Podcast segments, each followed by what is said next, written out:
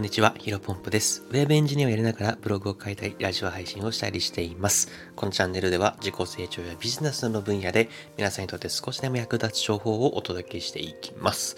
本日なんですけども、ノーペイン、ノーゲインの原則、何かを得ようとするなら何かを捨てる覚悟を持て、こういったテーマでお話をしていきたいと思います。今日はね、月曜日で、週の初めということで、改めてね、自分を鼓舞する意味も込めてですね、頑張って話していきたいなと思います。早速本題ですね。突然なんですけど、タイトルにもありますが、ノーペイン、ノーゲインという言葉を知っていますでしょうか。この言葉はですね、あらゆる物事の原則として昔から言いつられている、こともですね、頻繁に目にするかと思います。英語のね、単語の意味がなんとなくわかる人が多いと思いますけど、英語に直すと、犠牲なくして成功なし、こういった感じでしょうかね。何かをね、得ようとするなら何かを捨てる覚悟を持てという意味合いの、格言的なものです。ただね、恥ずかしながら僕はね、最近この言葉を、知ってですね。知りました。で、今までのただ人生をね、思い返してみると、この原則が当てはまる、瞬間が多いなというふうに、感じました。皆さんにとってもね、犠牲なくして成功なし、ノーペイン、ノーゲインというですね、言葉、原則、当てはまる機会というか当てはまる経験多いではないでしょうか。例えば僕の話なんですけど、例えば僕はですね、僕は中学校の時に、卓球に、打ち込んでまして、もう毎日練習してたんですよね。どれぐらい練習してたかっていうと、冗談抜きで365日中360日ぐらい、お正月の三が日とか、そういったとこぐらい以外は全部もう、卓球をしてました。もちろんお正月の時も、家でなんか外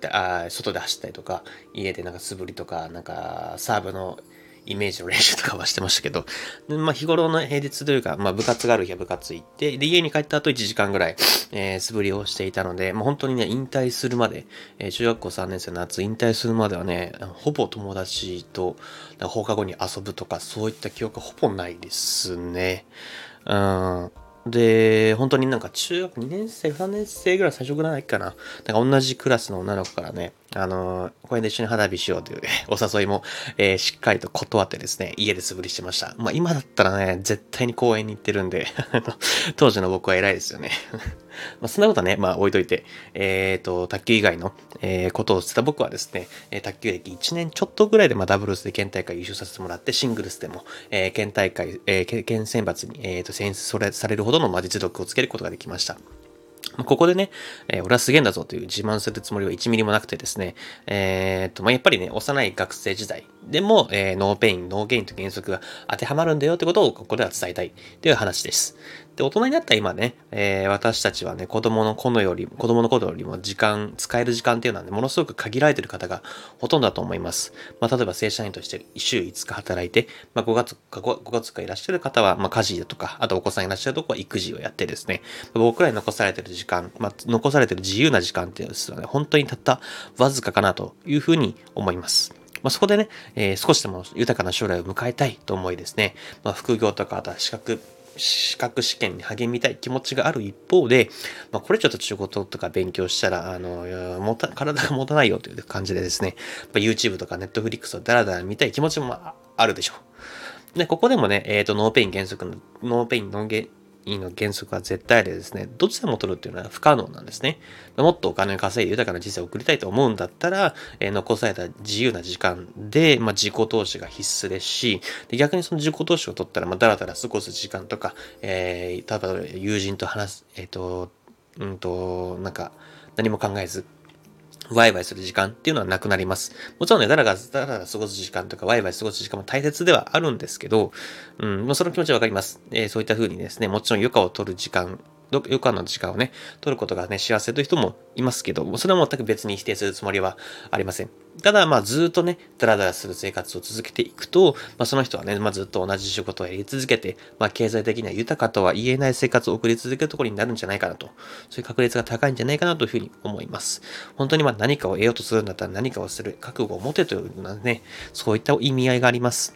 僕らのね、自分の人生を、選ぶ権利があります。なので、険しい道に行くにも、楽な道に行くにも自由です。でもね、少なくとも僕は、将来もっともっと大人になった時にね、ひもじい生活とか、豊かな人生を送りたいというふうに思っていますし、まあ、いつかね、子供ができた時にはね、そのお金がないっていう原因で、その僕の子供が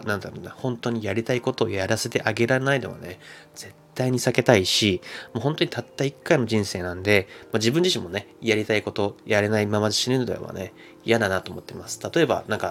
この前電車の報告でですね、南極の話が出てて、南極行ってみたいなというふうに若干思ったんですけど、やっぱりそういうのもお金がないと無理じゃないですか。